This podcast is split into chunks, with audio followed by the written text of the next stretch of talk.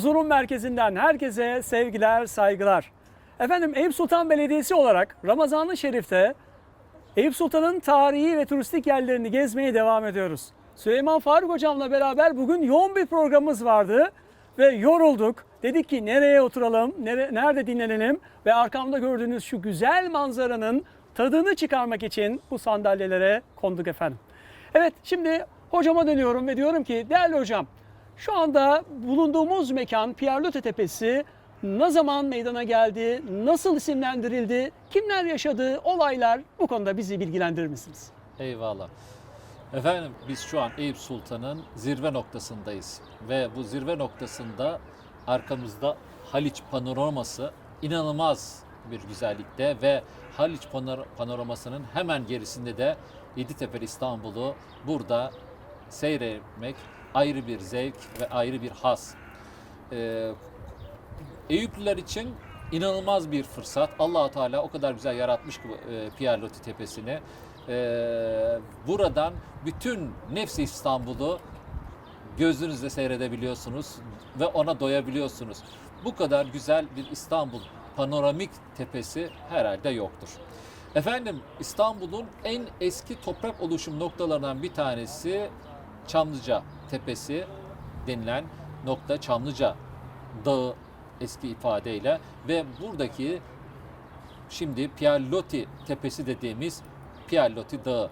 Tabi İstanbul'un e, bugün tepe diyoruz ama e, eskiler için en yüksek nokta biliyorsunuz dağ en yüksek en e, ihtişamlı olan yer olarak ifade edilir. O yüzden de e, eski İstanbullular e, İstanbul'un bu Pierre noktasına Pierre Loti Dağı derlerdi.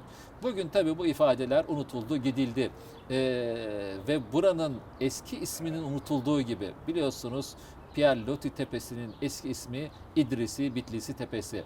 İdrisi Bi- Bitlisi 1520 tarihinde vefat ediyor ve bu tepenin hemen arka tarafına e, yamacın üzerinde kabri olduğu yere defnediliyor. Ve Sultan II. Beyazıt döneminden itibaren kendisine tahsis edilmiş, verilmiş bir yerdir ve burada kendisinin inşa ettiği mescidi, tekkesi, konağıyla beraber, Sıbyan Mektebi ile beraber, e, kar kuyularıyla beraber burayı ilk şenlendirenlerdendir. Ve 2. Beyazıt'tan itibaren Yavuz Sultan Selim dönemine kadar e, yer almış Osmanlı tasavvuf ve siyasi yönetimi içerisinde bulunmuş dönemin önemli şahsiyetlerden bir tanesi. Ve öte noktada e, İdrisi Bitlisi ifade edildiği gibi kendisi aslen Bitlisli ve e, bölgenin önemli Kürt alimlerinden bir tanesi Heşte 5 adlı eseri bugün Kültür Bakanlığı tarafından e, tekrardan basıldı. E, ve İran'da hizmet ediyor, karaskerlik vazifesinde bulunuyor e, ve İran'da Safevi döneminde Sünni inanca haiz olanlara yapılan zulümden dolayı oradan ayrılıp Osmanlı'ya sığınıyor ve Osmanlı ona bu Eyüp Sultan'daki bu tepeyi tahsis ediyor. Ve 20. yüzyılın başına kadar burası İdlisi Bitlisi Tepesi olarak bilinir. Ve nereden nasıl Pierloti Tepesi'ne gelindi? Bu da bir ahde vefanın güzel bir örneğidir. Malumunuz eee, Osmanlı son dönemlerinde yedi düvele karşı savaşıyor. Kolay değil.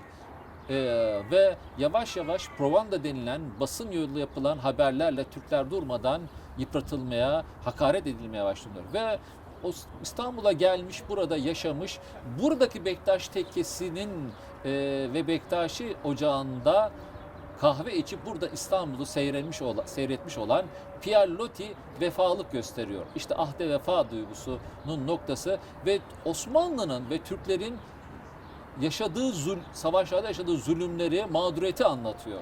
Ve kadim Türk milleti de, Türk yönetimi de onu o şekilde takdir ediyor ve ayına o da ahde vefasını gösteriyor ve bu tepeye onun çok sevdiği, burada kahvesi, Türk kahvesini içtiği yere Pierre Loti tepesi olarak ifade ediliyor. Ve bugün Sabiha Tansu'nun son şeklini verdiği Türk etnografyasının Türk sanat tarihi üzerine çok büyük hizmetleri olan Sabiha Tansu'nun buradaki Pierre Loti kahvesi hayata geçirmesiyle beraber 1960'lardan itibaren burası İstanbul'un en nezih noktası oluyor. Efendim benden genel bilgiler bu şekilde. Artık e, Pierre Loti'yi e, muhakkak ve bilinçli bir şekilde ziyaret edeceğinizi ifade eder. Asıl detaylı noktaya Serdar Bey'e e, mikrofonu yöneltiyoruz ve Serdar Bey siz bize bu Pierre Loti Tepesi ve bu kahvanenin ilk kuruluşunu ve buranın ilk sahiplerini e, kimler tarafından bu burada kahvehanenin işletildiğini bize anlatır mısınız? Hocam teşekkür ederim. Ee, şimdi Pierre Loti aslında bir kahvane. E, Ragıp Efendi isminde bir Bulgar göçmeni e, tarafından bir bekçidir kendisi aynı zamanda. 1800'lü yıllarda burası kuruluyor.